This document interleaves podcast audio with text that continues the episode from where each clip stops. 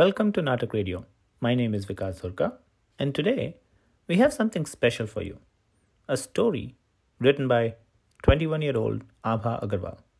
Abha is a blogger that goes by the name Abhalicious. And according to her blog, Abhalicious was created with a vision to make the unheard heard and the unseen seen. Well, this 21 year old young woman is also a very powerful writer. And today, we're going to present one of her stories that talks about a topic that is mostly unheard and unseen in written literature. A subject, a trauma that affects one in every four women miscarriage. A word of caution before you hear the story the story does not hold back any punches. The story goes into some graphic details of the process and what the family, but most importantly, what the woman goes through. Narrated by Abha Agarwal herself. So here's presenting Abha Agarwal's Dead.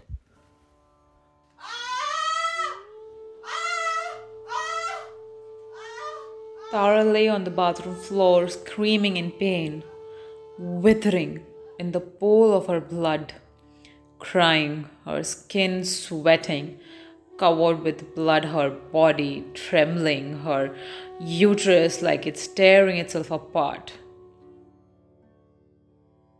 She screams again when she feels another part of fetus trying to make itself out of her body. No! She found herself screaming in the middle of the night with her husband trying to sleep in the bedroom while the entire house trembled with her screams, waking everyone up. Her brother in law, Hitesh, came rushing into the room, looked at his brother at absolute horror, and then at the slightly ajar bathroom door. He now wondered how could a man claiming to love a woman so hard and so desperately wanting to marry her leave her withering pain just to get better sleep. Can't you hear her scream? Hitesh found himself asking his younger one, Dev. I can, Dev replied, unsurprisingly calm, with her screams playing in the background. You can? Then why are you not doing anything about it? Hitesh demanded, absolutely furious and ashamed at what his brother is doing. Dev, opening his eyes, sprung from his bed, standing on his foot. This happens every other month. This is the fifth time she's had a miscarriage. The pathetic one can't even hold a child, he screamed. Listening to Dev talk like that about a woman, the one he claimed to love, unaware of what he was doing, he slapped him hard. Everyone in that house must have felt the vibrations of that slap that night, but none of them intervened.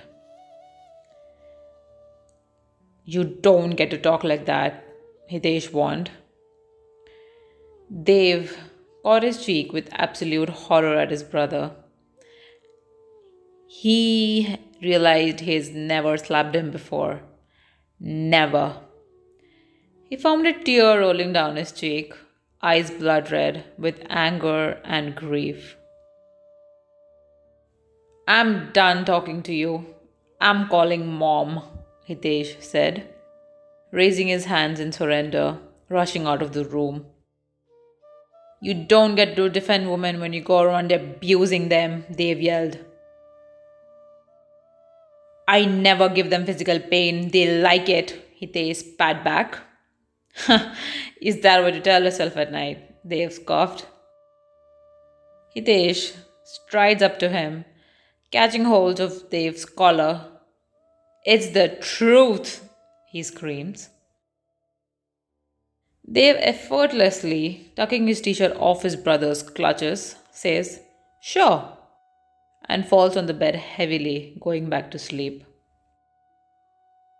Hitesh going out, he finds his mom rushing her way towards the room. He looked at his mom, the woman who raised the two boys in a family where a human experiences true horror. Just go check her out, he told her, and went inside his room, yawning, locking the door behind him. Nodding her head to no one in particular, with a tensed expression on her face, putting her glasses back on, tucking her sari on her waist, she rushes inside the bathroom, ignoring the sleeping son on the bed. Pushing the door ajar, she found Tara sitting half naked on the bathroom floor in the pool of her blood. But it was not just blood. There also lay withered parts of something among it, the name of which she couldn't take, or rather, she didn't want to. She was shocked at what she was seeing. This has never happened before in all of her years of womanly experience, this is something she has never seen before. What is that? pointed a shaky finger at the fetus. It's dead, Tara cried.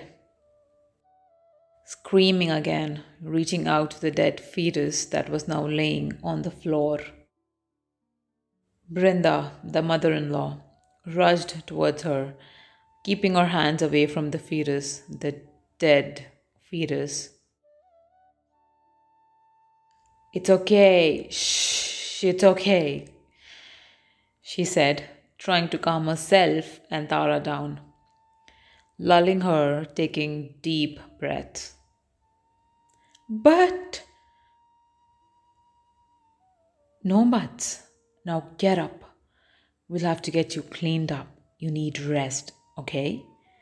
She demanded, wiping the sweat from Tara's face, pulling her hair back. Tara looked at Brindabai, as she was infamously known in the area. She was telling her to get up, dust herself, and move on, just like the previous four times. The fact that this time was different. No one wanted to talk about. Not wanting to talk about her pain to anyone anymore, she tried getting up painfully with trembling legs. Once she was cleaned up and got all she needed, Brindabai helped her to the empty side of the bed, gave her the right medicine, and left the room glaring back at her younger son with bloodshot eyes. With the hope that after all these years of useless banter, he would understand her. Dev looked back at his mom, saw the black plastic cover she was holding in her hands, tightly clutched. He knew what that held he also knew what she would do with it. He knew where its fate lay. Dev took a deep breath, shook his head, shrugged his shoulders, folded his arms, huffed, and went back to sleep. Some things never really change.